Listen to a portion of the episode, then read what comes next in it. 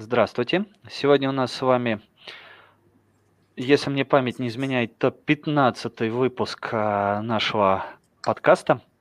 И сегодня мы поговорим с двумя людьми из, э,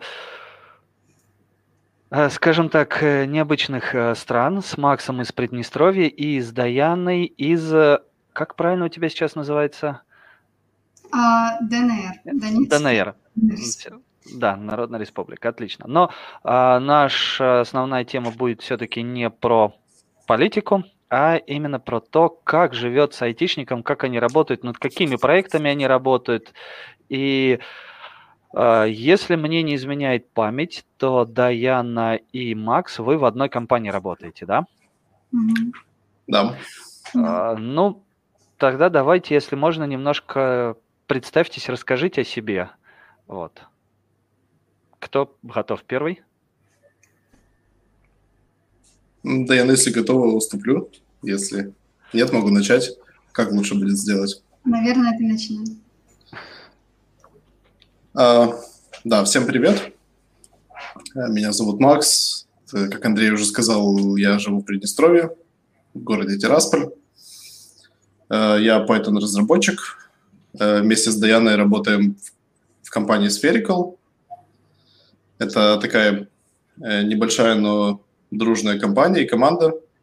Вот, и мы разрабатываем э, разные, э, разное программное обеспечение.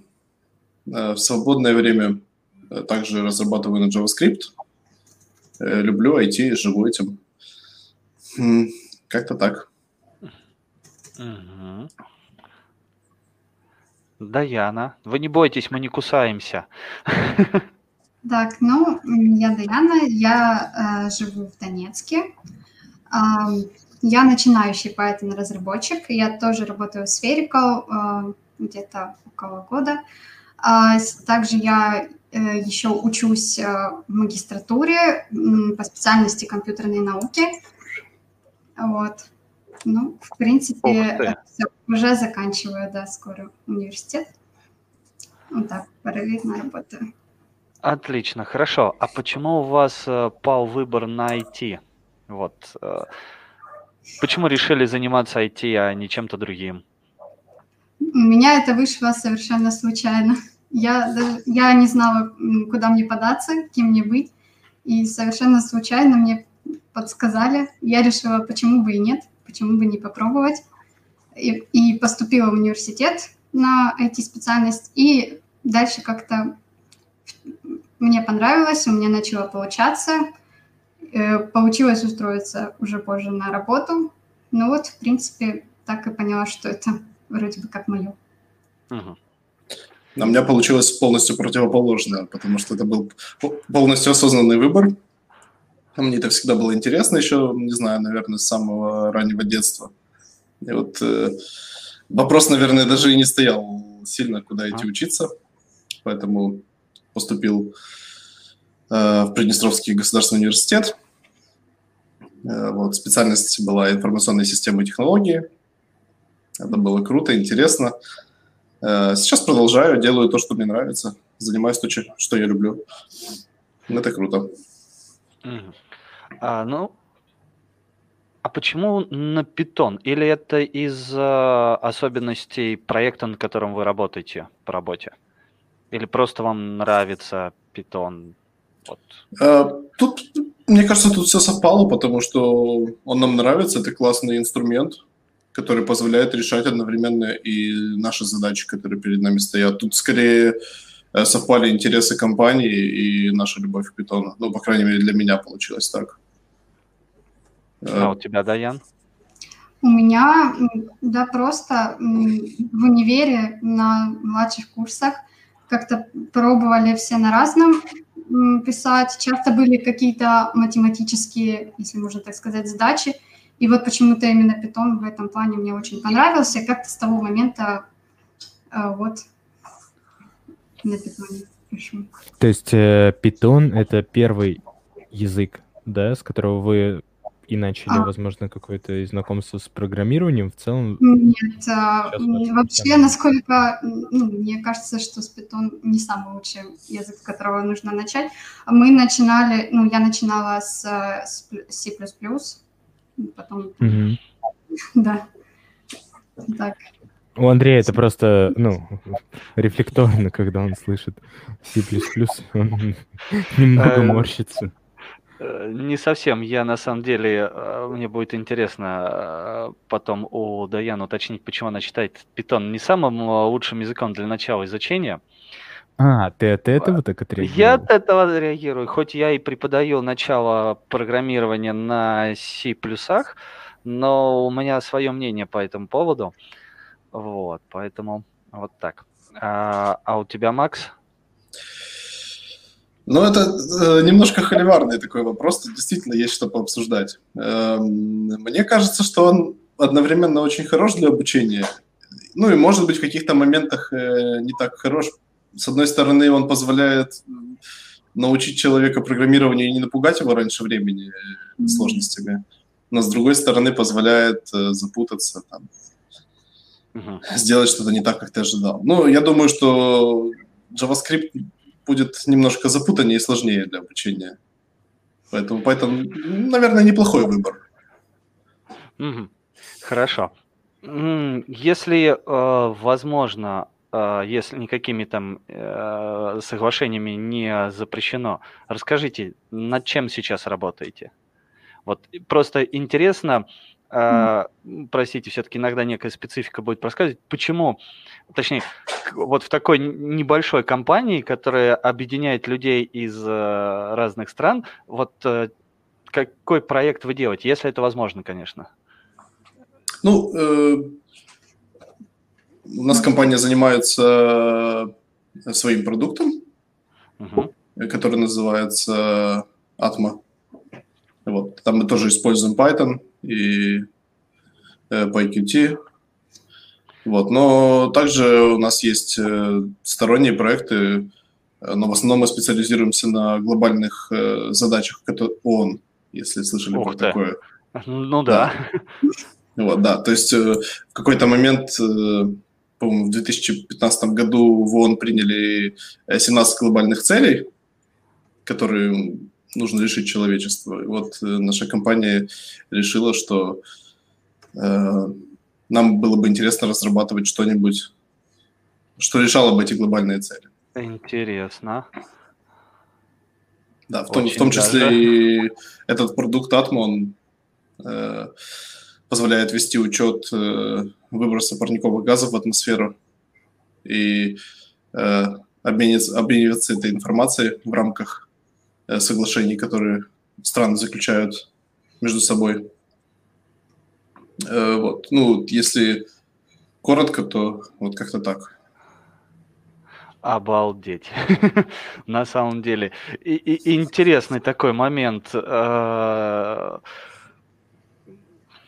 да. Хорошо. А, а Даяна чем занимается?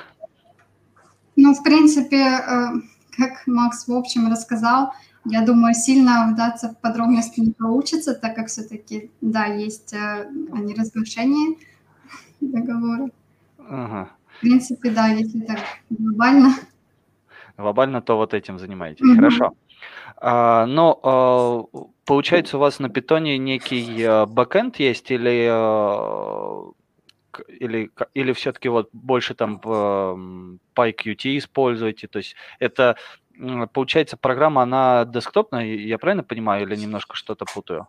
Э, да, что касается продукта, это так, но что касается Python в целом, мы его используем практически для всех задач, где он уместен. Ага. Это такой ос- осознанный выбор именно языка и инструментов, которые мы используем, и от проекта к проекту они переходят. Пока мы как бы очень э, хорошо себя чувствуем с ним. А, отлично. Так, у нас Сергей немножко что-то, у него сегодня интернет пляшет, он за городом, поэтому он будет у нас я приедет. тоже пляшу вместе с интернетом, да. Ты там я, случайно я не на крыше сидишь? Ну, буквально. Я, я почти сижу под крышей, вот, но под моими окнами затопили баню, так сказать, и, возможно, А. это как-то повлияло на... а, Прием сигнала, да.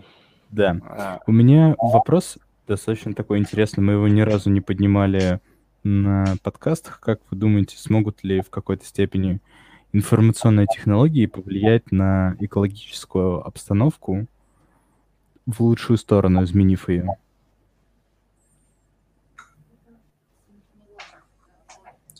Мне кажется, что да, потому что э, если э, всю мощь информационных технологий направить в правильную сторону, то э, можно собирать и обрабатывать очень большой поток информации об окружающей среде. И, во-первых, наб- наблюдать, что, что изменяется и как. Э, Соответственно, вовремя принимать какие-то меры и сразу же видеть, э, действуют ли эти меры. Э, Плюс, если у тебя есть огромное количество информации, то можно строить какие-то прогнозы, делать какие-то, какой-то сложный анализ. Мне кажется, как и в других сферах, тут очень много э, вещей, которые еще не сделаны. Потенциал большой. Главное, чтобы люди были в этом заинтересованы. Да, Яна. Соглашусь с Максом. А, Честно, кстати, да. что нужно... Да, да, говори, Дэн. Что? А, я, да, мне, я даже не знаю, что добавить. Я соглашусь с Максом. М, В принципе, ничего. А добавить. что нужно, чтобы люди стали заинтересованы? Вот Макс сказал в конце вот такую формулировку.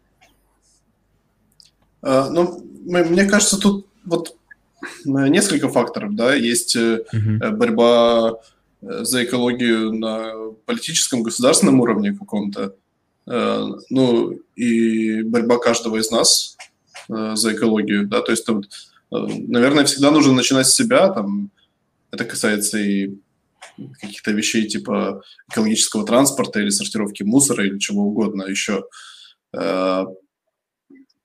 Но, конечно, очень много делается на уровне государств, когда это какие-то э, конвенции, либо договоры о выбросах э, каких-либо газов, производств, может быть, регулирование каких-то вредных производств, вырубка лесов. Ну, то есть это очень глобальные вопросы, но мне кажется, что последствия каждый из нас чувствует, либо почувствует рано или поздно, если это все будет э, проходить бесконтрольно и так вот. Ну, в любом случае, наверное, нужен какой-то инструмент анализа того, что делается. И как раз IT-сфера здесь в этом плане как нельзя лучше подходит. Хотя бы даже для анализа того, что есть уже. Да, то есть систематизация всех тех огромных данных, которые э, можно получать и каким-то образом их там обрабатывать. Я полностью согласен. Самое главное, чтобы все были согласны отправлять, честно собирать Да. эти данные. И Ну да, тут, э, тут больше этот вопрос, наверное, в честности этих данных, но даже просто хотя бы для понимания каких-то определенных моментов, потому что ну, аналитика все равно нужна. Я думаю, она не зря есть и она требуется. Так, что-то у нас все подключались. Сегодня какой-то интересный. Просто микрофоны. Просто отключены микрофоны. Вроде все Да нет, здесь. уда- Лишнего шума не было. А, все, понял, хорошо, отлично. Итак, а, ну, давайте сейчас на один вопрос попробуем. Если захотите, ответите. Нет, а, не суть важно. А, слушатель задает вопрос. такой довольно-таки с политическим подтекстом отчасти, да? А, по вашему желанию хотите, отвечайте, хотите, нет. Да, можем скипнуть. То есть, как э, Да. вы ответите? Ну, я могу ответить, в принципе. я думаю, тоже. Отлично. Тогда М. прошу. Вопрос такой, просто Андрей не озвучивает, у нас же как бы подкаст. э, Просто А, в фирме оформлены видеоформате. официально. Прошу прощения, Я бы озвучил. Ну, Все в порядке. Все, я уже это, да. А, Значит, в фирме официально оформлены а, как сотрудники или как сторонние П по контракту. Если официально, то по какому паспорту? Ну, кто готов? А, ну, э, да, у нас э, в фирме оформление как ИП для всех. Э, вот. Что касается паспорта, ну, я думаю, что это ну, типичная история для таких государств, что э, свои паспорта нигде не признаются, поэтому у каждого есть какой-то паспорт признанной страны. Ну, там, для, для Приднестровья это, как правило, э, либо паспорт Молдовы, либо паспорт России, либо паспорт Украины, может быть. Это зависит уже от того, mm-hmm. от твоего происхождения, я не знаю, от, от родственников, от... Ну, от некоторых жизненных ситуаций. Ну да, у нас вот в определенном, определенном есть определенные проценты распределения вот этих паспортов. Э, больше всего паспортов Молдовы, потом России, и есть определенный процент граждан Украины. Интересно.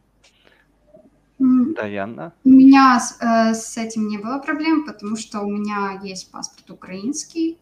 Вот, так что даже не знаю. Все просто и понятно, да? Хорошо. Uh, у меня такой вопрос. Расскажите, как у вас uh, с IT-сообществом обстоят дела? Вот мне, мне это тоже интересно, не знаю. Мы тут с Сергеем пытаемся как-то, uh, не знаю, глобально, да, получается, помыслить тоже что-то связанное с сообществом, чтобы люди как-то общались э, между собой, не, да, да. не чувствуя границ ничего. Вот как у вас состоит? Как, ли какие-то комьюнити, есть ли какие-то встречи, а, какие-нибудь там мероприятия? Расскажите, пожалуйста.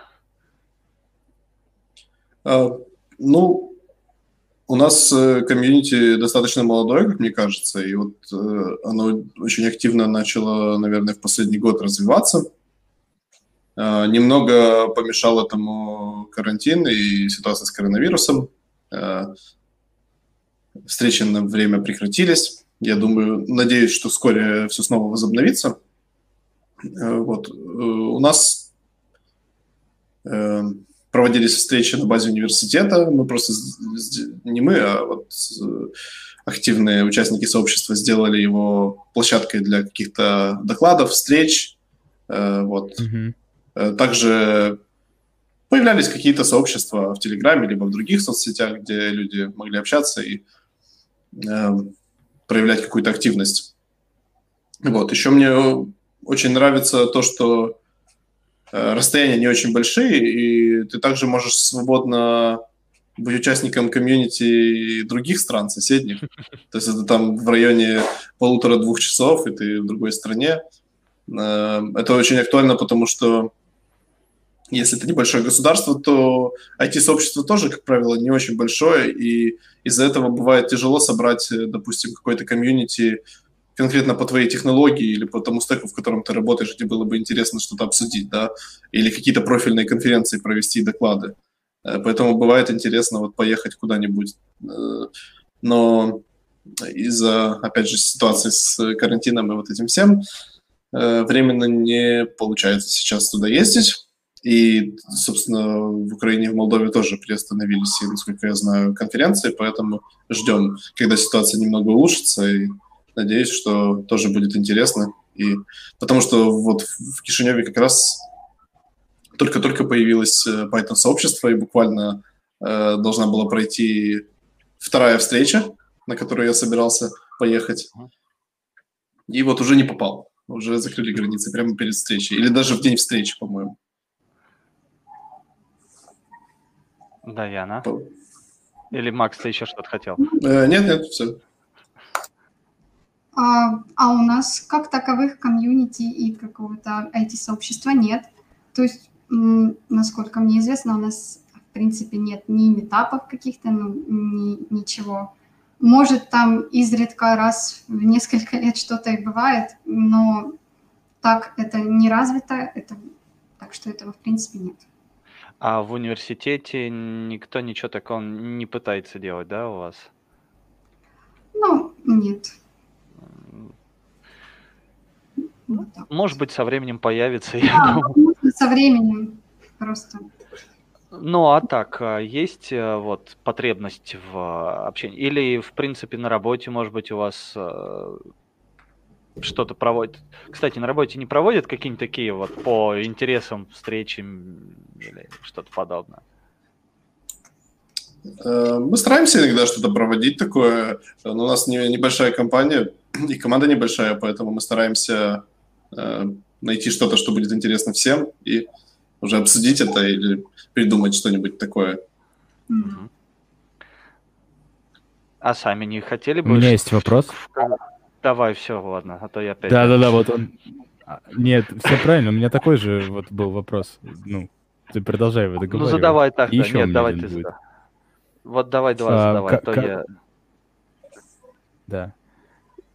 Как вы думаете, вы бы могли создать вокруг себя какое-то сообщество, которое бы как-то повлияло на а, локальную индустрию, на сообщество, вот, возможно, связанное с теми технологиями, которые у вас есть в работе, или в целом как объединение людей?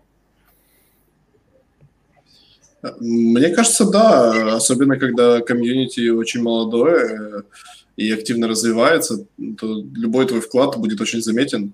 И, наверное, тут будет э, больше вопрос стоять в том, сколько людей используют такую же технологию, как и ты, скольким это интересно. Вот если это интересно и востребовано, то мне кажется, что очень легко что-то такое организовать, потому что люди, у людей есть определенный голод э, к таким встречам и к обмену опытом. И, и вот если есть желающие, то это очень э, все активно, быстро и очень много энтузиазма всегда, все помогают и проходит все легко. Но все зависит только, опять же, от самого комьюнити, от его размера, потому что если mm-hmm. заинтересованных людей не так много, то... Сложно это все сделать, да? Да, все всегда во что-то упирается. Угу. А как вы да, думаете... Да. А, ну, да, да, Ян, ответь, у меня еще будет вопрос тоже с этим связан. Mm. Ну, возможно, да, воз, возможно, но Честно, даже не знаю. Себя не видели в роли вот этого ядра такого, который мог бы? Вряд ли. Почему? Ну, возможно, в будущем, но сейчас вряд ли. Я не У вас как раз прям все на это есть возможности. Молодой комьюнити вообще можно прям, что называется, пойти по разным стезям и добиться многих вещей. Так, ладно, Сергей, давай. Возможно. Там Макс что-то, наверное, хотел сказать, когда ты спросил, чувствуете ли вы в себе как, а. силу или желание, и Макс такой размьютил микрофон. Ну, на всякий случай, мало ли. А, а, ну, ну то есть знаю. есть порох в пороховницах? Мне кажется, что было бы интересно попробовать вот э, сделать какой-то Python комьюнити э, вот здесь, чтобы не приходилось куда-то э, выезжать на какие-то метапы, либо чтобы можно было просто собраться и обсудить какие-то интересные вопросы и э, просто познакомиться, обменяться опытом. Э, возможно, когда ситуация немного нормализуется и можно будет снова проводить какие-то такие массовые мероприятия, можно будет попробовать выяснить, сколько таких же заинтересованных mm-hmm. людей и что-нибудь придумать. Э, по крайней мере, я знаю, что за последние пару лет Python разработчиков стало больше, потому что когда я только начинал этим заниматься, ну, можно было пересчитать по пальцам. Это были единичные разработчики, и все друг друга в лицо знали. А сейчас уже стало намного больше. Э, было бы интересно узнать, сколько именно, и придумать что-нибудь. Угу. Ну, наверное, Главное, будет нас... несколько десятков, да, можно со- собрать. Ну, мне, по крайней мере, мне кажется, что чтобы что-то получилось интересное, нужно хотя бы несколько десятков. Э, если еще учесть, что кто-то может не прийти, либо передумать, либо сегодня лень. Ну, нужен какой-то запас определенный а если попробовать сначала в онлайн формате? Или неинтересно, таких много уже? Э, мне кажется, что попробовать всегда можно, но тут как-то... так все близко, уже хочется снова, как раньше, выйти э, куда-нибудь, э, всех увидеть вживую и как раньше а. Я понял, простите за такой вопрос. А у вас еще пока кафе закрыты, не, не открыты, да, пока или? Нет, у нас все практически все открыто. Э, в кафе есть какие-то определенные правила, там что нельзя больше трех-четырех за один стол. Mm. По- по-моему, это еще должны быть родственники, либо, либо я, честно говоря, не знаю. Нет, мне кажется, что если это близкие родственники, то количество их может быть немного больше, чем, чем если это просто знакомые. Вот так. И есть ограничения по количеству людей за столом, и вот расстояние между столами, и все такое. Mm. Поэтому э, какое-то такое мероприятие активное провести пока тяжело, но что касается простой жизни, ну, уже стало намного лучше. Угу. Это хорошо. Ну, Сергей, ты хотел что-то еще спросить? Да, у меня есть вопрос. Вот мы говорим про э, в целом локальные мероприятия, что вот можно организовывать, что мы все ждем момент, когда эпидемиологическая остановка на вот что нужно, на ваш взгляд, э, Даян, Максим, чтобы локальное сообщество повлияло немного, но повлияло на глобальную индустрию?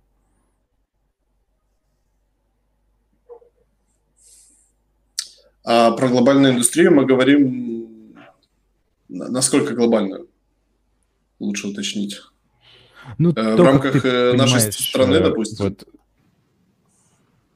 Нет, в целом, вот индустрию разработки, вот мы берем такой мир без границ про разработки, проекты, технологии, люди, вот что-то вот эм, общее, что там вне каких-то территориальных явлений находится, языковых, то есть что-то большое?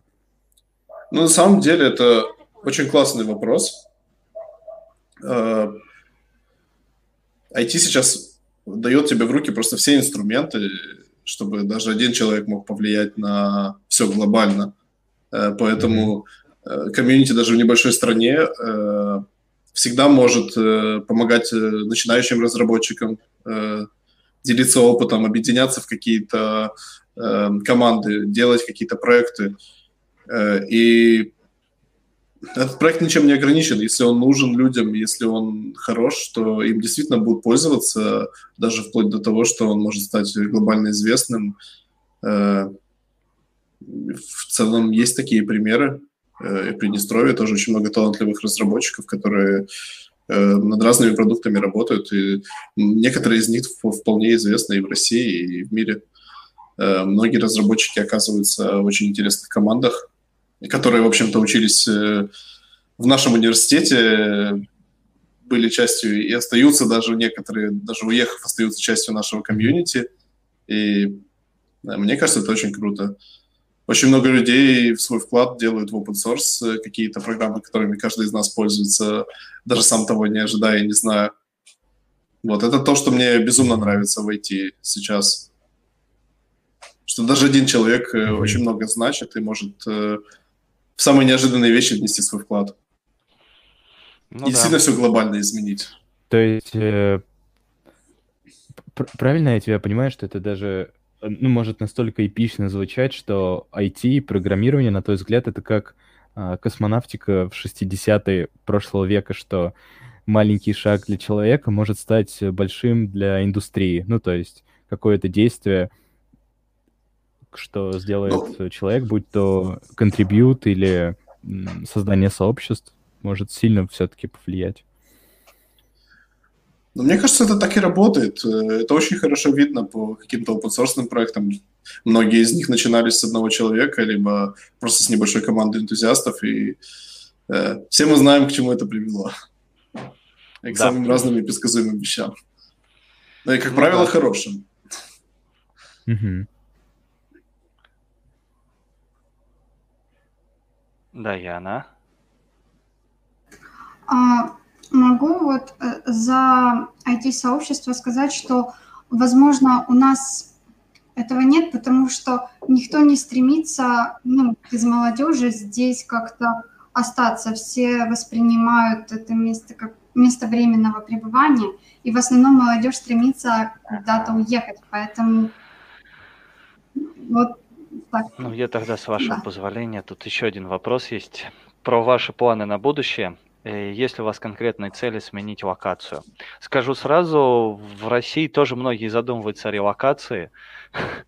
Э, модное нынче слово и в другие страны, и в другие регионы внутри страны, и вообще ну, это по мне, это естественное ощущение человека, когда он ощущает себя не в том месте, потому что со временем мы понимаем, что нам требуется в жизни, иногда хочется куда-то вырваться или наоборот там, мне, например, хочется на русский сервер, сервер, все уже, на русский север. На сервер, да? Да, нет, у меня это ну, сейчас Ubuntu, Андрей, накатим будет. Оленей туда. Чукс. Юрты. Нет, чуть-чуть поближе. Вот где-то в полосе Карелии и Питера, вот примерно туда. Люблю я леса такие, и когда холодно. Не люблю, когда жарко. Вот. Ну, Интересная ну, идея вот... для релокации. Э, да, и желательно домик где-нибудь в лесу с хорошим интернетом, и мне больше ничего не надо. Э, ну вот, э, что касается релокации, даже, как сказала Даяна, э, ну, проблемы, наверное, у нас одинаковые в государствах, разве что наши немного постарше, и с некоторыми из них уже частично знакомы. Но что касается релокации оттока специалистов, наверное, это тоже очень актуальная проблема для нас. Многие действительно уезжают, есть люди, которым нравится здесь, и они себя здесь находят. Э, каждого можно по-своему понять. Всегда хочется к чему-то стремиться лучшему. Э, просто у кого-то получается делать это здесь, э, кому-то для этого нужно... В другом месте, да. Да. Я не знаю, для... у меня этот вопрос очень часто крутится в голове. Я не нашел пока для себя э, какого-то финального ответа. Все еще думаю над этим, да. Но, наверное, я бы попробовал что-нибудь еще.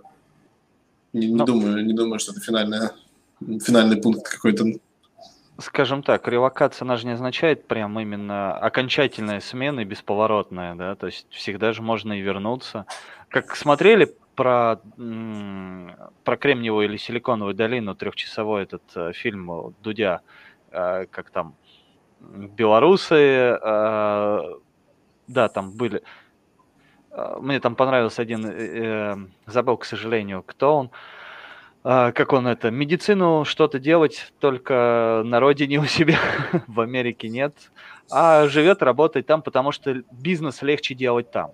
То есть вот пример, э, как возможно, не знаю. Любовь к родине на расстоянии. Ну, скажем Получается. так, да. Да на самом деле а, в, как мне кажется, в IT-сфере очень сложно а, понять, где твоя родина, потому что очень многие моменты настолько стерты по границам, что взять за пример тот же э, YouTube, да, то есть э, к какой юрисдикции ты относишься, когда просматриваешь ролик на YouTube, будучи гражданином России, находясь при этом за границей? То есть, к э, кому это относится? Там можно настроить. Да, не знал. Вот. Ну, я про то, что вот даже мы с вами сидя, даже если, простите, учесть какую-то там политическую обстановку или еще что-то, находясь в разных странах, общаемся между собой без каких-либо ограничений. Да даже тот же Китай, который себя закрывал, все равно есть общение с внешним миром, оно никуда не девается, и IT, по-моему, стало тем связующим звеном, который всех и все объединило и как-то границы очень сильно стерлись. То есть, э, ну не знаю, для меня это... Я знаю очень многих людей, которые, живя в России, работают э, и выполняют заказы для что называется, забугорных компаний. Бывает наоборот, когда люди, работая где-то за границей, э, выполняют заказы для той же России. Ну, в, по мне в этом нет каких-то особых, не знаю, предрассудков, чего-то такого страшного.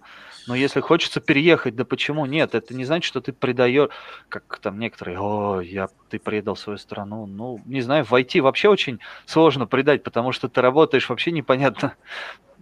Если, например, э, не знаю, может быть, меня закидать тапками, камнями, русский работает в Гугле, это круто. Но он же не на России работает. он же работает на американцев. Не знаю. Ну, это вот такие мои мнения. Так, ладно, извините, я в политику сбег. Все, прошу. Ну, я согласен э, насчет э, глобализации. IT действительно очень быстро выросло и э, сделала доступным вот эту распределенность и команд, и тебя, и вообще всего. Э, мне кажется что тоже, что это здорово, не нужно себя ограничивать. И, мне кажется, наоборот, нужно наслаждаться этим, пока это так работает. Это очень классно. К тому же возможности, по-моему, появились благодаря IT огромные, да, то есть да. взять даже вот ваши маленькие небольшие страны, ну, простите, по сравнению с, с, с, с Россией, они маленькие для меня, но есть возможность, то есть вы изучив технологии, развившись, не опустив руки, вам есть куда расти дальше. То есть у вас есть и потенциал, и возможности, да даже внутри себя можно создать комьюнити, можно каким-то образом повлиять на что-то. То есть э, есть очень много возможностей. И, как Сергей сказал, в наше время, да, IT это вот то, что было тогда космонавтикой, где себя можно показать, где это вот маленький шажок одного человека, это может быть что-то огромное для всех тут мало ли, может быть, через сколько-то лет встретим, э, будем приезжать к, к Максу в гости, будет э, каким-нибудь там организатором сообщества или Даяна окажется там тоже кем-то известным, и мы будем, вот, мы там в старости детям рассказывать, внукам, глядите, мы когда-то общались с этими людьми. Буду рад вас видеть. Ну, сейчас самое главное, чтобы границы открыли. Вот, это тут. У нас было, что из области а вот в область момент о границах, но вот про границы в IT, а, Максим Даян. Вот Андрей сказал, вот, например, когда привел про разработчика такой пример, что он работает на компанию. Вот как вы считаете? Вот если взять компанию, там, можно разные варианты рассмотреть, аутсорс, продуктовый, разработчик работает? Он работает на себя и работает на компанию? Вот. Отвечаете так для себя. Так, Сергей, ты пропадал периодически. Да, мне кажется, придется повторить вопрос. А, коротко. Да, хорошо. Коротко повторю. Как вы позиционируете для себя, что разработчик все-таки работает на компанию или разработчик работает на себя?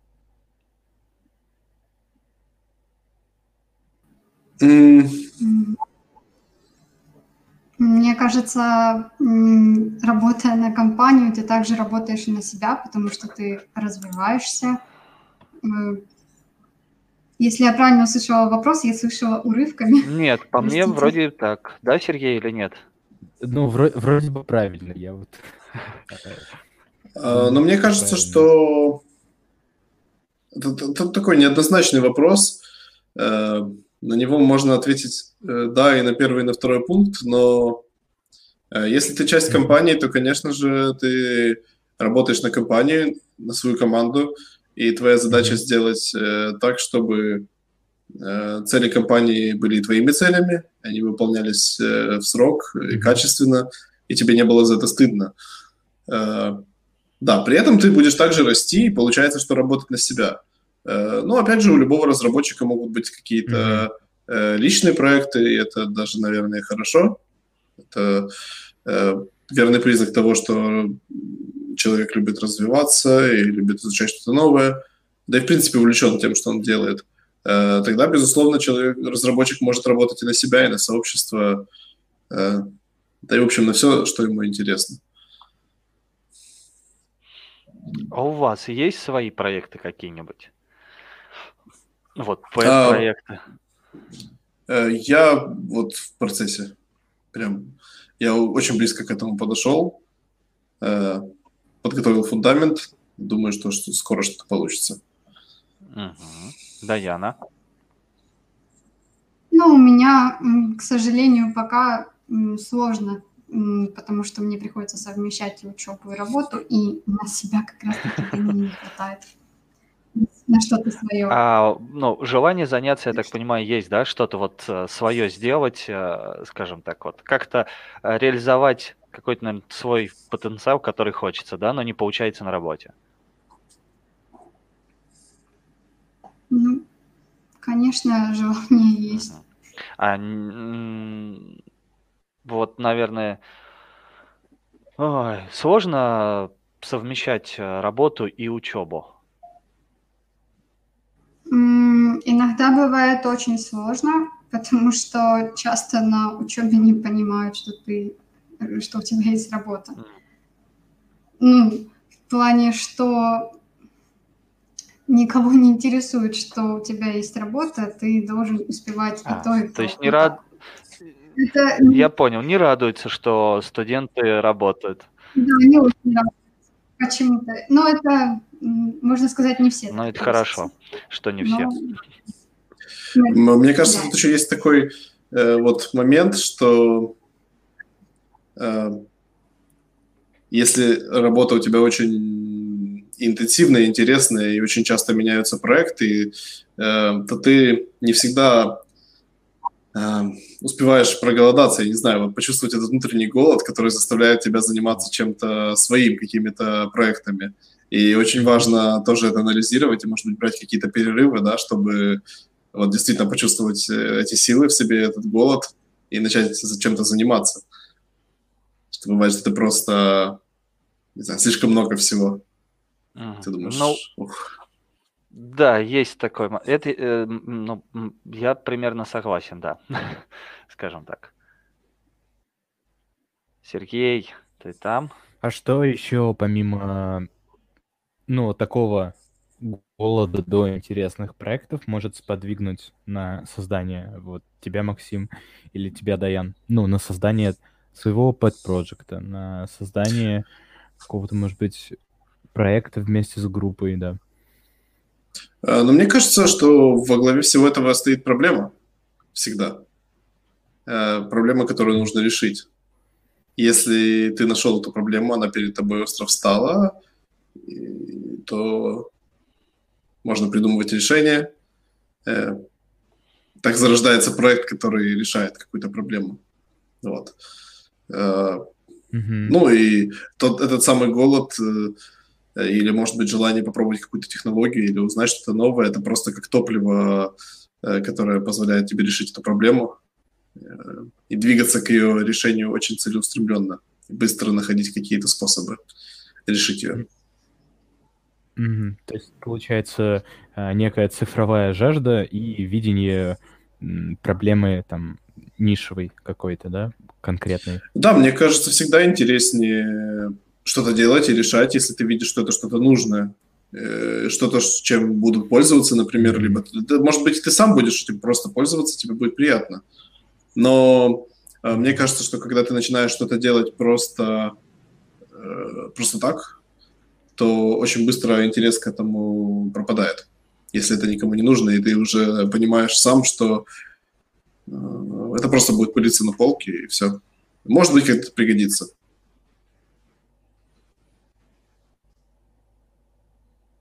Поэтому это одновременно а, очень да, важно а и что... очень сложно найти проблему. Да, да, да.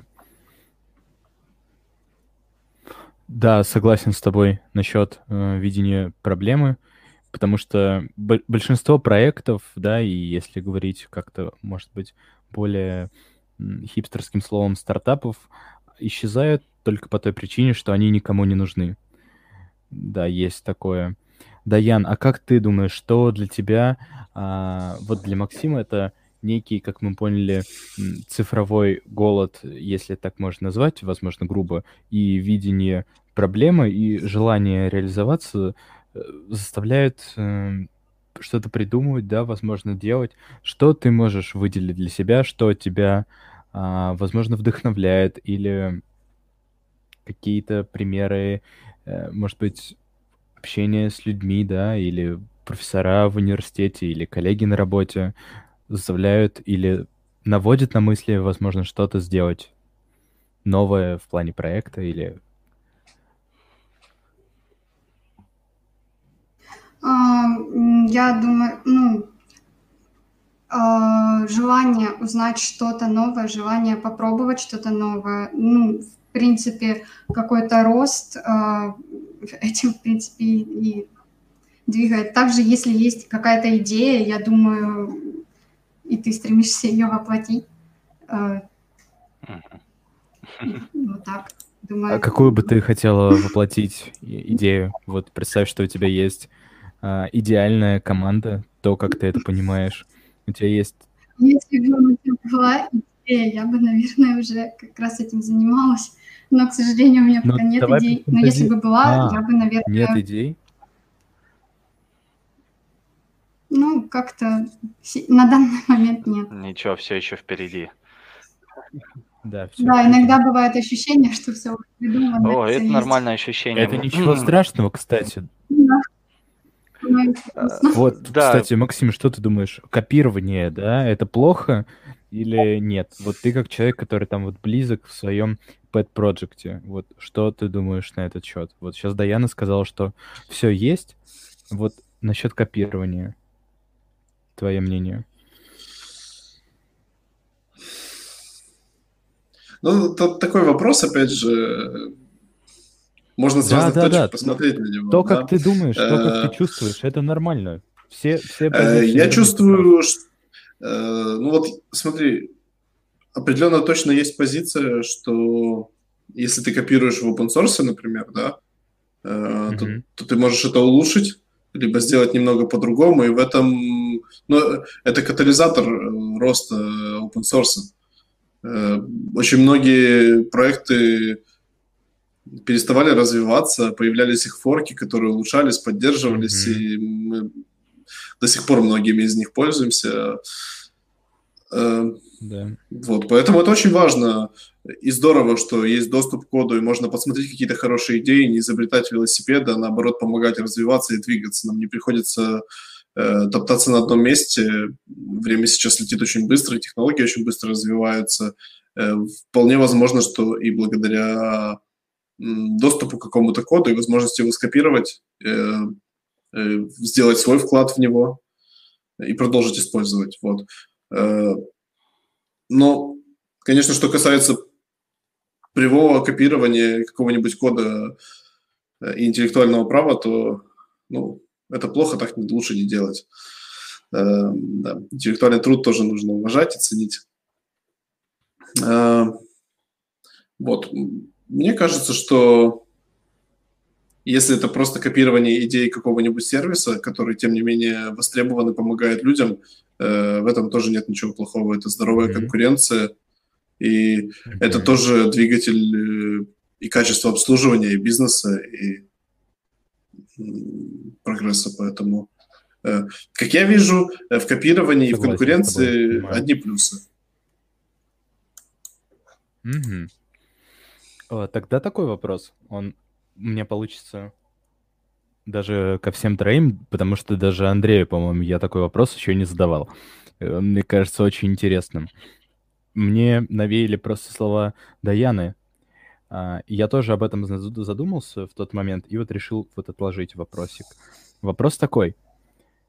Как и где вы находите идеи? Что это? Озарение, это ТРИС, это анализ, это общение с людьми — это ваша наблюдательность, это любопытство, это навязчивость, как мои вопросы подряд, которые не заканчиваются.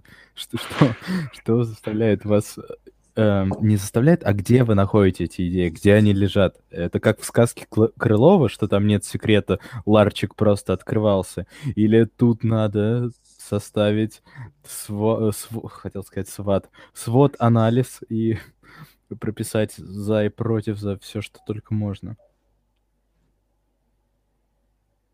Ну что, давай, наверное, я это начну вперед, э, гости тогда э, присоединяться. Ой, а, раз ты не задавал этот вопрос мне, где черпаю, получается, сие вдохновение? Да нигде не черпаю, как тут в голове все возникает и возникает мысль, уже не знаю, куда от них деваться.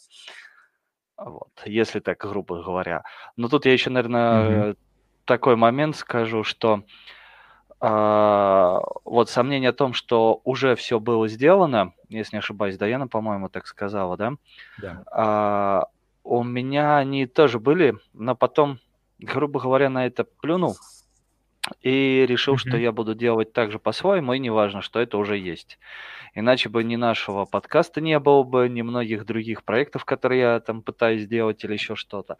Ничего такого бы не было бы, потому что когда-то давным-давно видел книжку, ну, мне это не книжка-то назвать сложно, там было написано «Кради как художник». Называлась она, по-моему, так «Кради как художник». Вот там как раз а, момент того, что я копирую, но привношу туда свою частичку души, она создает нечто новое. То есть даже это копия, если, но она с моей интерпретацией, с моей частичкой души, можно что я называю тупо копировать, да, там тогда нету никакого. Но даже когда я, если на Stack Overflow беру кусок кода и его пытаюсь ставить в какой-то проект и показать студентам, я его все равно пытаюсь переработать по-своему. То есть все равно туда вношу что-то свое, свое какое-то видение и понимание. Даже если я переименовываю переменную, все равно это мое восприятие э, в плане, как они переменная должна именоваться или там еще что-то. Или какой проект провожу, тоже вот IT-подкастов их очень много. Ну вот, решили как-то с Сергеем что-то сделать. И решили, что да и неважно, там, нету звука хорошего или еще чего-то. Главное то, о чем разговариваем, и то, какая атмосфера получается. И вроде как уже вон 15 выпусков подряд, ну почти подряд, да, то есть уже вот. И пока не надоело, пока нравится, пока появляются идеи, о чем рассказать, что, причем Откуда появляется, не знаю, Сергей, из головы выходит. Вот. Как бы не пришлось к одному из наших гостей обращаться. Предыдущему. Э, я с Андреем полностью согласен. Э, это абсолютно нормально, то, что кажется, как будто бы все проекты уже давно реализованы и все написано mm-hmm. за нас и до нас. Э, но очень важно понять, что во-первых, смириться с этим, во-вторых, понять, что очень много еще и не написано, и действительно всегда есть что улучшить.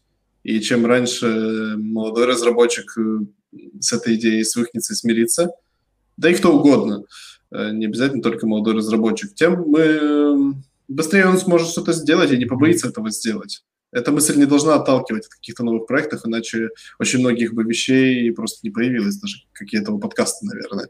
Хотя э, слушателям он нравится, и это самое важное, наверное, Linux самое ценное. бы не появился. Э, да, да. Э, поэтому э, всегда нужно пробовать, никогда не нужно бояться, э, тем более, если тебе чего-то хочется. Что касается идей, мне кажется, что это самое сложное – искать идеи и находить. Иногда бывает даже тяжелее, чем воплощать. Но одно без другого не работает, к сожалению. Идеи без реализации ну, практически ничего не стоят. Бывает, что идеи просто находятся сами. Бывает, что это стечение каких-то обстоятельств. А, бывает, что это результат э, какого-то твоего очень долгого размышления и наблюдения за чем-то, анализа. Э, это какая-то очень загадочная материя, которая живет по своим законам, появляется ниоткуда, бывает, что и уходит в никуда, э, бывает, наоборот, задерживается и зависает в твоей голове. Э, это работает странно, непонятно, но очень здорово. И, наверное, вот в этом тоже какой-то свой кайф отойти и вообще от воплощения таких идей. Угу. Вот. Даяна. А, мне понравилась идея, да, то, что м, можно как бы скопировать идею, но не совсем ее скопировать, а улучшить, э, как-то, да, э, сделать это по-своему. И, возможно, в процессе даже по- появится какая-то другая Мгм. идея, и это уже будет что-то новое. Возможно, так все новое Класс. появляется. Это крутой инсайт. Вот. А мне кажется, действительно, вот э, изменилась э, модель появления чего-то нового. Если Мгм. раньше это действительно, вот, как правило, ты взял и изобрел, да, ну, хотя, Мгм. возможно, это было не так тоже, но сейчас э, очень часто действительно появляется из чего-то скопированного. Просто развивается и обретает совсем другую форму. Э, Наверное, оно не настолько революционное, как раньше, скажем так, да? Э, Потому что оно более как-то движется, ли- либо временно, точнее, ускорилось появление чего-то нового, что мы уже привыкаем к этому и не воспринимаем как что-то из разряда вон выходящее. Ну, Так, а тут интересно. Тут интересно. Тогда давайте так. Вот с интернетом э, никто, наверное, да, спорить не будет, что это что-то новое. Ну, А, вот плане, да. когда появилось. Сам не интернет. совсем. Это как развитие э, того же, например, телеграфной связи, да, той, той же телефонной связи. Только он появился э, как-то вот в тот момент, да, к, моменту, когда интернет был, телефонная связь тоже была междугородняя, уже были проложены кабели между континентами. Мгм. А до этого была телеграфная связь. Но просто вопрос, что он породил и к чему он привел, да? То есть интернет же изначально это для связи э, небольшого количества компьютеров, если я не ошибаюсь, по памяти своей Да. старческой. А в итоге все как-то он дал бум развития тому, что мы сейчас Хорошо. даже телефон это Хорошо. Интернет это э, тоже было, допустим, копия телеграфа, да? Э, давайте тогда д- дальше попробуем копнуть, что связано... Так, Макс, что ты хотел сказать? Давай. А Получается, что он был копией телеграфа, но он уже включал все самое лучшее в себя, что можно было взять на тот момент. То есть они попытались улучшить телеграф, эм, Получается, уже так. были компьютеры, вычислительные машины, их попытались объединить в телеграфную сеть, получили возможность э, вычис- вычислений на компьютерах и какого-то быстрого обмена разной информации, не только голосовой Да. или печатной. так и есть. Давайте тогда копнем дальше. Вот э, Давай. то, что связано с нашей профессией, с нашей областью, до интернета. Что вам первое приходит в голову? Слушай, я сейчас скажу слово BSM6, тебе оно о чем-нибудь скажет? Э, Что еще раз? Вот, правильно. Ну, ты спросил первое, что приходит в голову. Да, BSM6. да, да, да, давай. Большая электронно-счетная машина, шестая версия. Вот. Но это Окей. первое, что приходит Можно в сказать, голову. что это улучшенные счеты? Э, Да, ну, по факту, единственный момент, э, насколько, смотри, э, сколько времени человечество пользовалось счетами, и сколько потом, по- как появился. То есть, если мы сейчас возьмем, ну, скажите, вы уж простите, э, особенно Даян, если я про возраст чуть заикнусь, но такой момент. Когда вы заметили, что телефоны стали умными? В смысле умными? Что ты имеешь в виду?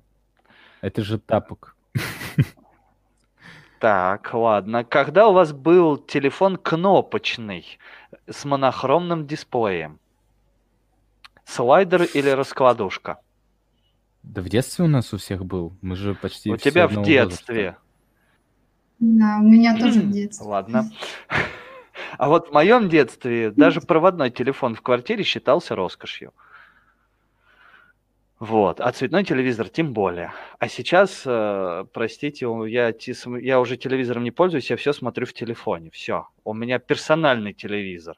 Скажи мне это в моем детстве, а это, Что ты ну, считаешь, что телефон помер, появился телек? что еще раз, Сергей? У тебя там, видимо, испарение. А, то, что телефоны... Да. да. Баню топит.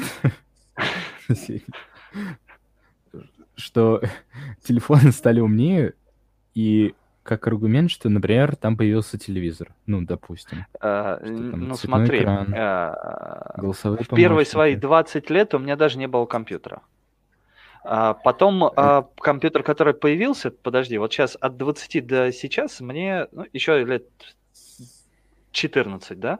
Вот э, первый мой компьютер и телефон, они по функциям, по характеристикам одинаковые. У меня памяти в первом компьютере было меньше, чем сейчас в телефоне. Но не воспринимается революционно смартфоны как «О, это смартфон, что это такое?» Мне кажется, мы просто пропустили очень важный нюанс. Эм, компьютер не просто стал продолжением счетов, а он опять же постарался, или калькулятор, например, да, он постарался себя вместить mm-hmm. все самое лучшее, что было уже накоплено для обработки информации, не только числовой. Да. Если так рассуждать, то это и наскальные рисунки, и там папирусы, и тетради, и блокноты, и куча всего другого, и магнитные ленты, может быть. Э, да? Mm-hmm. Вот, наверное, это было таким очень важным промежуточным звеном между э, какими-то счетами, телеграфами и всем таким, и умными телефонами, которые в себя могут включать все. Ну, скажем так, вот по мне революционность компьютера была в том, что до этого очень много-много-много лет э, пользовались, ну, там были арифмометры и другие счетные машины, грубо говоря, да. А, я, я надеюсь, что вы даже не знаете, что такое логарифмическая линейка. Ну, знаем. Ну, по крайней мере, я скажу себе. Ладно. Хорошо. Вот. Поэтому... Знаешь, прям э, э, как они там, зумеры, бумеры, ксумеры, кто там еще?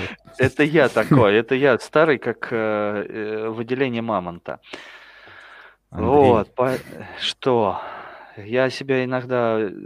Ты не переживай, у нас есть еще один Андрей, тоже участник наших подкастов, тот постарее будет. Вот. Ну так я к тому, что... его, конечно... Хорошо. Я надеюсь, он меня не убьет в понедельник.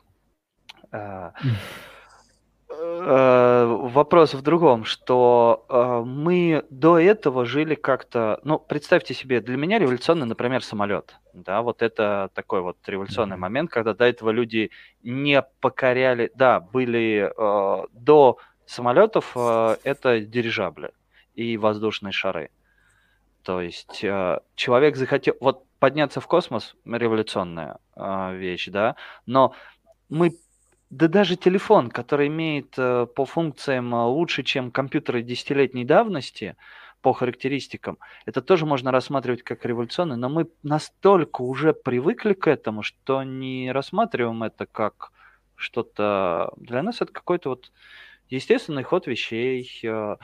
Скажите, ну, кто думал, что операционную систему можно запихнуть в браузер? Вот скажем так, запускается одна операционка, на ней запускается браузер, а в ней уже вы все выполняете, что вам необходимо. Это же в, некоторой, в некотором роде эволюционное развитие, и, возможно, из-за того, что мы не ощущаем контраста, мы оказываемся на месте той самой лягушки, которую плавно подогревают э, технологиями в кастрюле, которая называется 21 век. Возможно. А? А? Записывайте. Как думаете? А, мне кажется, что действительно так. Э, тем более мы не видели, как происходило происходил вот этот переход от э, дирижабля mm-hmm. к самолету. Вполне возможно, что там тоже э, были какие-то промежуточные звенья, и он довольно плавно для своих современников прошел в тот момент. Да, это был прорыв, но, возможно, люди говорили, ну, дирижабли ведь уже летают. Теперь будут летать самолеты. Ну, в, этом плане, да. На самом деле, получается, вот даже если взять нас как разрабов, да, вот когда мы создаем что-то новое, есть же какая-то гордость за то, что вы, о, глядите, я там что-то привнес интересное туда.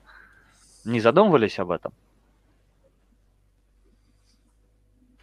Ну, мне кажется, всегда приятно чувствовать свой вклад во что-то особенно э, значимое. Это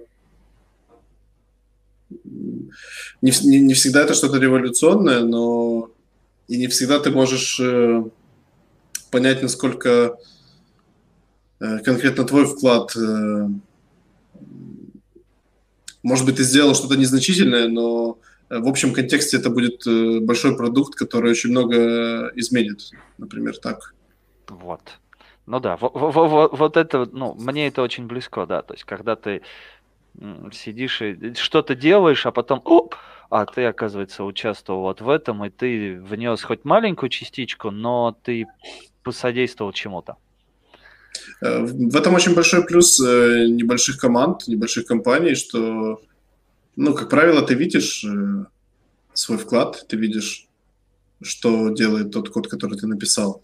Насколько я слышал, от коллег. В больших компаниях с этим бывают проблемы, когда ты несколько месяцев э, что-нибудь пишешь, а в конце даже не понимаешь, попало ли это вообще в работу и пользуется ли этим кто-то. Очень многие люди страдают из-за того, что не видят результата своих трудов. Угу. Ну а вы бы страдали или нет, как думаете?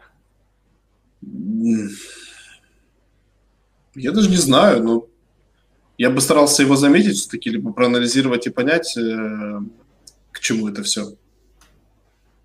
Угу. Да, Но мне кажется, это очень такой фактор э, заметный для человека. То есть, если он не чувствует отдачи либо результата своих трудов, то это его, э, не знаю, подкашивает. Подкашивает, да, точно.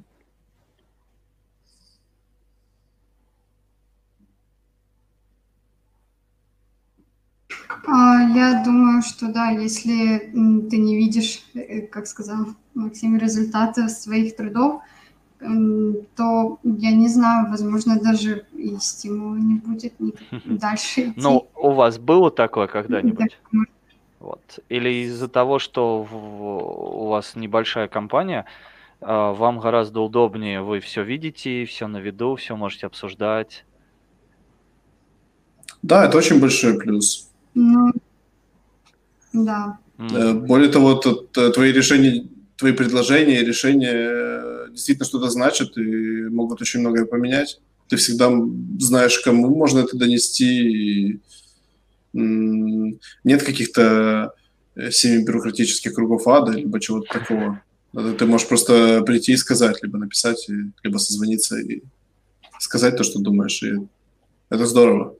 Это да, это хорошо, когда система не начинает пожирать э, того, кто ее породил. Бюрократия. У меня есть такой вопрос небольшой. Мы чуть отмотаемся назад, когда вот говорили про вещи, да, которые там новые, которые из нашей индустрии. Что мы могли вспомнить? Самое первое, да, которое вот оказало э, нашу, э, на нашей индустрии, вот Андрей назвал Base, как Base 6? BSM6. Да? BSM6. Понял. Даян, ты же просто эм, ну, учишься магистратуре. Да? Ты лагаешь, Сергей. Сергей. У меня что? Да, это у меня что-то с интернетом. Там же был ответ, да, если я правильно понимаю. Где? Чего? Мы тебя не слышали. А, ну, мы услышали я, я спрашивал у Даяны. у Даяны, правильно я понимаю, что она учится в магистратуре компьютерных наук? А, да. У тебя был такой предмет, как кибернетика? Нет. А, в общем, Нет. просто у меня тоже есть знакомые, ну, я понимаю особенность факультетов компьютерных наук, они как бы вроде бы говорят о компьютерных э, науках в плане программирования, затрагивают еще математику, но там почему-то нет вот этого предмета. Возможно, я просто сейчас делюсь впечатлениями, э, как будто я снова оказался студентом третьего курса своего факультета, который закончил в семнадцатом году. В общем, когда я узнал, что кибернетика, да, как, вот когда вы это себе представляете, что это сразу какой 20 век, да, там а, маш машины Тьюринга, да, все, все такое первое, что у вас возникает в голове, наверное? Нет. Нет? Нет. Ну хорошо, я, я к тому, что у меня однажды произошел переворот в плане как бы наук и информа э, подхода к информации, к информатике с точки зрения кибернетики, что кибернетика зародилась в Древней Греции. То есть то, что получило, скажем так, распространение там уже начиная с 19 века и вылилось в там вычислительные машины в том числе, а, началось с такой науки, которая, как бы это своими словами сказать, ну, изучала то, как устроены процессы в том, что нас окружает, э, то, как мы устроены, то, как устроена природа. То есть греки э, в рассвет своей культуры вот дошли до чего. Это просто хотел с этим поделиться. Потому что, ну, возможно, стоит почитать, изучить. Но на самом деле на меня в свое время это произвело неизгладимое впечатление. Ну, то есть это не просто там фильм про электроника, да, но я образно сейчас говорю, что там вот там роботы и вот эта мечта, когда у тебя есть свой голосовой помощник, как в фильме о нас, с которым ты там можешь общаться, болтать и ездить, что, что, что там телефон не просто умное, нечто большее, а, а сами-то ноги растут, из очень далекого прошлого, когда люди даже не предполагали, что э, когда-то вот эти вычисления, которые они производят там на песке палочкой или на глиняных дощечках, могут вылиться в то, что обеспечивает сейчас инфраструктуру, что мы, находясь в разных местах, можем общаться. Ну, как бы это такая история длиной в тысячелетия, то есть через такую э, науку. Вот. Возможно, это тоже вас как-то вдохновит или спод- сподвигнет на, на, на какие-то мысли новые, на идеи. Да, и что очень интересно, что это всегда была э, ну, такая прикладная наука, которая решала угу. какие- какие-то вот э, проблемы и всегда работала на людей. Не, не просто что-то изучала, но всегда было, целью было э, сделать что-то такое, что поможет либо получит дальнейшее развитие. Действительно, результаты да. впечатляют. Да. А, у нас есть э, с предыдущего выпуска почти традиционный блиц-опрос. Вопросы короткие, на них можно отвечать а, коротко или как вы хотите, но можно коротко, да, чтобы это прям, возможно, как был какой-то блиц. Вот, отвечайте в любом порядке, как вам удобно, можете вообще не отвечать. Вопрос первый. Динамическая или строгая типизация? А... Динамическая. Что, что, вы, что вы хотите услышать от Python разработчика? Э, Все равно, да, что... это было просто интересно. Да, динамическое. ребята просто с, э, много что тоже на эту тему говорили. Там был веб-разработчик, вот, поэтому я решил, что это может быть тоже интересный вопрос. Вот. Э, ну, было здорово, каждую... на самом деле, услышать. Э, ну, Да-да. я так скажу, гвозди нужно забивать молотком, э, там, шурупы откручивать отверткой. Вот и все. Для каждой конкретной проблемы нужен свой инструмент подходящий. Э, мне кажется, нужно поменьше холиваров, побольше, пошире кругозор, и все будет здорово. Интересное мнение. Не, на самом деле, э, давай, Сергей, следующий вопрос. Подхвати меня сейчас, я придумаю вопросик. Сейчас. А, это очень, просто это очень хитрый вопрос для Блица, да, он очень, не очень нужно долго отвечать. Э, по поводу динамической или статической типизации, не знаю, тут э, вопрос, да. О, окей, хорошо. Я не знаю, конечно, у меня не получается так для Блица придумать вопросы, как у Сергея. Ой, а... я могу задать, э, давайте так, кем видите себя через пять лет? Типичный вопрос давнишних рекрутеров, не знаю, как сейчас они, но я этот вопрос очень ненавижу, но поэтому его и задаю. Ох, это такой вопрос. Э, тоже, не знаю, для Блица, не для Блица, не знаю. Вижу себя человеком, который делает то, что любит, и делает это хорошо. Это отвечу вот так. Даяна.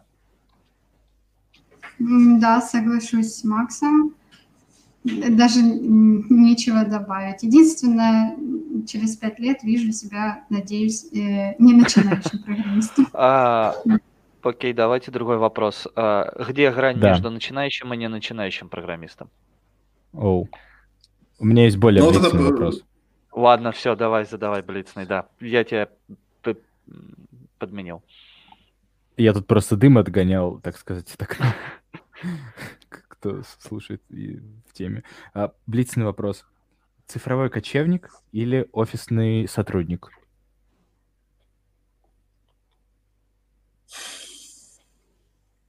Ваш А, стиль работы.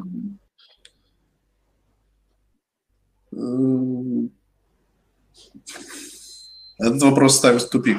Э, Ну, я бы ответил цифровой кочевник, но В последнее время стараюсь работать в офисе, поэтому э, такой, не знаю, ци- цифровой кочевник в завязке.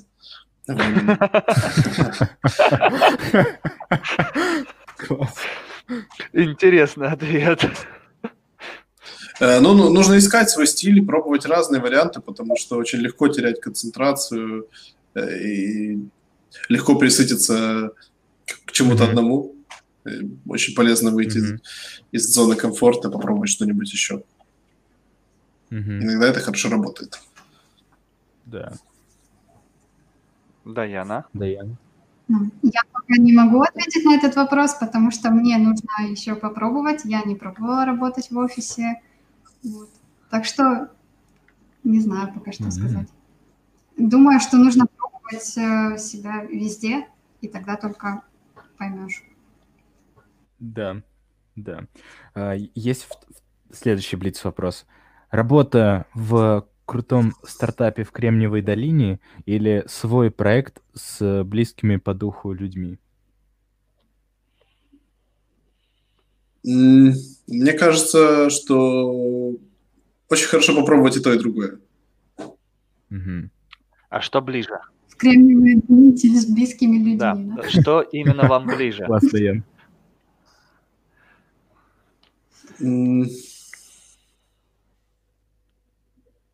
Ну, э, опять же, это очень, очень две похожие позиции, да. Стартап в Кремниевой долине – это э, что-то... э, это небольшая команда, как правило, какая-то идея, да, и получается, что все плюсы небольшой команды и стартапа, они все остаются. И Кремниевая Мгм. долина дает тебе возможность э, донести это, проще донести, получить финансирование и развивать эту идею Мгм. быстрее. Э, Вот. Ну, если есть возможность объединить это с людьми близкими по духу и со своим проектом, ну, э, тогда это комбо и все сошлось. Э, Если нет, то э, ну, это правда интересно и то, и другое. Главное, что ты делаешь то, чего ты хочешь, да. Если ты чувствуешь, что стартап это и Кремниевая долина, и все это тебе не нужно, это не твое, э, нужно быть честным с собой и не тратить время на то, что тебе не нравится. Жизнь слишком коротка для таких вещей.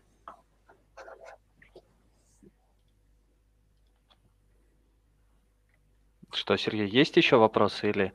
Да, да, есть вопрос. Э, Просто я так понимаю, позиция Даяна это Кремниевая долина с э, близкими по духу людьми, да, тоже получается так. Ну, беспроигрышный вариант, на самом деле. Да.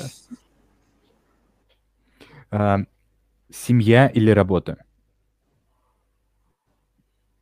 Вот ты вопросы задаешь, а? Интересные вопросы. Да. Мне кажется, что должно быть так, ну, в идеале, чтобы не, м, не стоял выбор. Мгм. Ну, хороший, кстати, ответ. Я его запишу, пожалуй. Ну, правда, очень хороший ответ. А, Мне кажется, что Мгм. в IT всегда этот выбор стоит. Ну, Не только в IT, во многих других сферах тоже. И мы всегда балансируем по, я не знаю, как это назвать, лезвием ножа, либо каким-то канатом, Мгм. да. Э, И вот эта вот эквилибристика – это целое искусство, но этому важно научиться, э, найти тот подход, который работает для тебя, и соблюдать этот баланс, потому что э, это очень взаимосвязанные вещи. И нужно их держать в определенных, в определенных пропорциях. Ничего не должно страдать, иначе если у тебя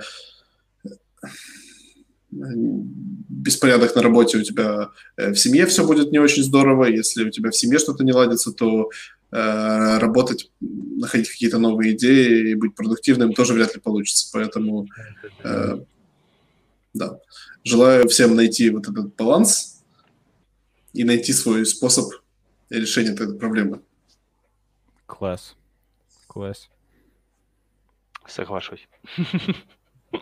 Мне кажется, это получился очень такой душевный блиц на самом деле. В плане ну, ответов. Да, Яна, что-то сказать хотела? А, нет, нет. Я лишь хотела сказать, что полностью согласна с Максом, да. Мне очень понравился его ответ. Макс, у тебя семьи нету еще? Или есть уже? Э, я женат, у меня замечательная жена. Э, Дети? Детей пока нет, но я надеюсь, что скоро будут. А, Класс. Тогда, да. Тогда тебе повезло, тогда да. Ну, это э, очень актуальный для меня вопрос. Я много над ним думал. Mm-hmm. Вот как раз ищу да, способы, как это правильно совмещать. Поэтому, наверное, такой ответ и получился. Э, особенно душевным, потому что это, что называется, наболевшим. Всегда хочется э, поработать еще. Да. Это нормально если ты любишь свою работу, она всегда будет тебя затягивать и забирать все время, которое ты э, отдаешь. Да. Ну что, Блиц все, Сергей? Да. Да. А, ну, давай тогда не будем... О, глянь, мы почти уложились э, в час двадцать, в час тридцать точнее. Мы стараемся не затягивать больше часа тридцати, э, хотя не всегда у нас это получается. Вот. Ну что, а, я от себя скажу спасибо, что выделили время, что поговорили. Ну, мы постарались не лезть в политику. Надеюсь, у нас это получилось. Вот. Потому что это скользкая тема. Ну, Даяна Макс, вам огромное спасибо. А, на самом деле, скажем так, на некоторые вопросы Макса такое ощущение, что... Ладно, не буду ничего говорить по этому поводу. Про возраст. Все, молчу. Давай, давай, ты начал под запись. Как у нас есть живое общение в кафе на кухне, как мы это для себя формируем. Да, такое ощущение, что, насколько я могу догадываться, Макс, тебе меньше 30, да? Да. Да, ну, по ответам не скажешь. Э, есть а, вот то, что называется мудростью. Ну, уже четверг, почти конец недели. Да, дается что-то свое. Ну, если ты про это мне не нашептывал там, 45-летний мужичок. Ничего. Я не про это, нет, нет, нет, я не про это. Я просто про то, что э, то, как отвечаешь и какие есть моменты, они, ну, скажем так, определенным образом это иджизм, но показывает, что возраст немножко другой, да. Психологически, да. скажем так. Ну, я надеюсь, что это Но мы с Даяной, как интересно и этого подкаста, будем расти. Ну, Сергей, я, я, я вообще мамонт, до меня расти далеко, все. Решили уже это, да. Мы дорастем. Когда Мы меня уже не будет. Хорошо, ладно, давайте тогда вот на этой э, позитивной немножко ноте. Но ну, если у вас есть что сказать, зрителям, слушателям можете сказать. Вот, а то я так опять свои бразды правления беру в руки. Вот, гоню куда-то. слушают Макс, не только в онлайне, но еще и в записи, поэтому... А, да. Я хочу сказать, сказать всем спасибо. Мне кажется, это для меня это очень классный опыт. Я раньше никогда не участвовал в подкастах. Э, участвовал, но по ту сторону экрана. Вот. Э, это всегда было интересно. Надеюсь, что нас было также интересно послушать, что э, было что-то новое, интересное. Вот. Действительно хочу пожелать всем, чтобы вы не предавали себя, всегда слушали свой внутренний голос, занимались тем, чем вам нравится, и просто наслаждались э, жизнью и, и вообще всем. Угу. Даяна. А, да, я хочу сказать а, спасибо, что пригласили. Это был мой первый подкаст, хоть я была не многословна, но мне, ну, мне было очень интересно. Вот, спасибо еще Вам раз. спасибо, что согласились участвовать. Вот. а, Да.